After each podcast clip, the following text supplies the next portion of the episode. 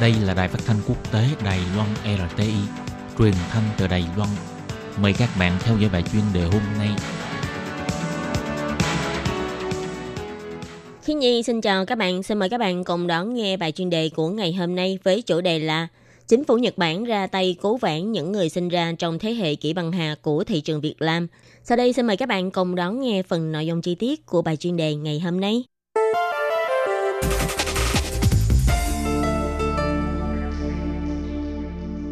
Những năm 1990 thường được gọi là thời đại bong bóng kinh tế Nhật Bản.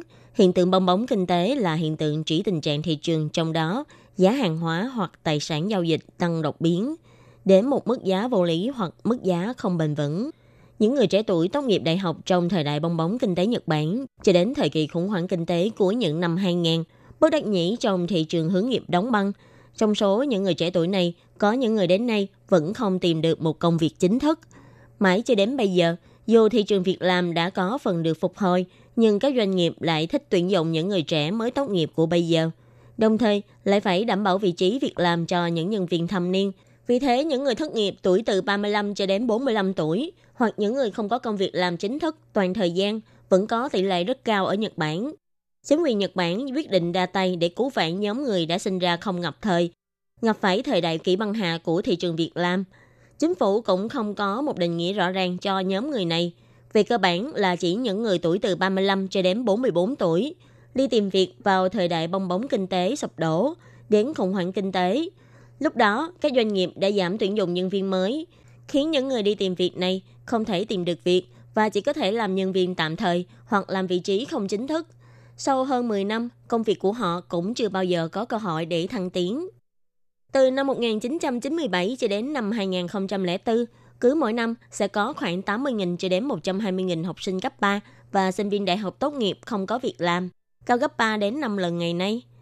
Từ năm 2008, những người không có việc làm hoặc không có công việc chính thức ở độ tuổi từ 35 cho đến 44 tuổi chiếm tỷ lệ là 30%.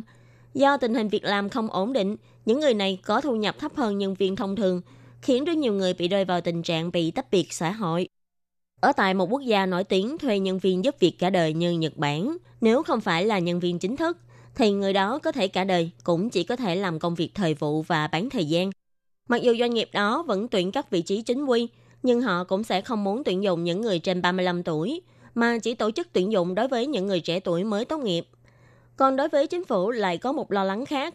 Vì những người sinh ra trong thời đại kỷ băng hà của thị trường Việt Nam, họ đều phải sống dựa vào cha mẹ, để cha mẹ nuôi cả đời – nhưng khi cha mẹ của họ đã bước vào tuổi 70 rồi, mà con cháu của ông bà vẫn trong tình cảnh nghèo khó, điều này sẽ còn là hệ lụy trầm trọng hơn nữa cho vấn đề lão hóa dân số và ảnh hưởng đến thể chế bảo đảm phúc lợi xã hội.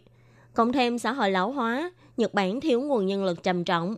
Điều này đã khiến cho chính phủ Nhật Bản phải suy nghĩ lại về cách giải quyết của vấn đề này, phải tìm cách để đưa nhóm người này quay lại với thị trường lao động. Thủ tướng Abe Shinzo đã tuyên bố một mục tiêu 3 năm dự tính kinh phí sẽ vượt quá 65 tỷ yên, gọi là kế hoạch ủng hộ thế hệ kỹ băng hà thị trường Việt Nam, với mục tiêu là giúp 300.000 người có độ tuổi từ 35 cho đến 40 tuổi tìm được một chức vị lâu dài. Các mục tiêu khác bao gồm như gia tăng thu nhập cho nhân viên không chính thức, tạo mối liên hệ với hàng trăm nghìn các nhân viên thuộc thế hệ này để giúp đỡ họ cách hòa nhập vào xã hội. Kế hoạch này sẽ chính thức được bắt đầu thực hiện vào năm nay. Chính phủ Nhật Bản cũng sẽ có trợ cấp để khuyến khích các doanh nghiệp tuyển dụng và đào tạo nhiều người hơn nữa. Đồng thời, cũng sẽ tác động để các đơn vị giáo dục có thể mở kế hoạch đào tạo đặc biệt. Chính phủ Nhật Bản cũng sẽ cung cấp các phục vụ hỗ trợ đối với người không có việc làm và không tìm được việc làm. Các hạng mục này có thể sẽ được tài trợ bởi thuế tiêu dùng của địa phương. Nhóm người này vì công việc không ổn định cùng với thu nhập thấp khiến số người này không thể kết hôn và sinh con, và những người sống dựa vào bố mẹ cũng ngày càng gia tăng.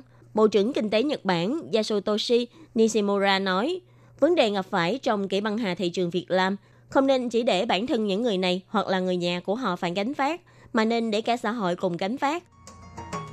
Các bạn thân mến, bài chuyên đề của ngày hôm nay với chủ đề là Chính phủ Nhật Bản ra tay cứu vãn những người sinh ra trong thế hệ kỹ băng hà của thị trường Việt Nam. Do khiến nhi biên tập và thực hiện, cũng xin tạm khép lại tại đây. Cảm ơn sự chú ý lắng nghe của quý vị và các bạn. Xin thân ái chào tạm biệt các bạn.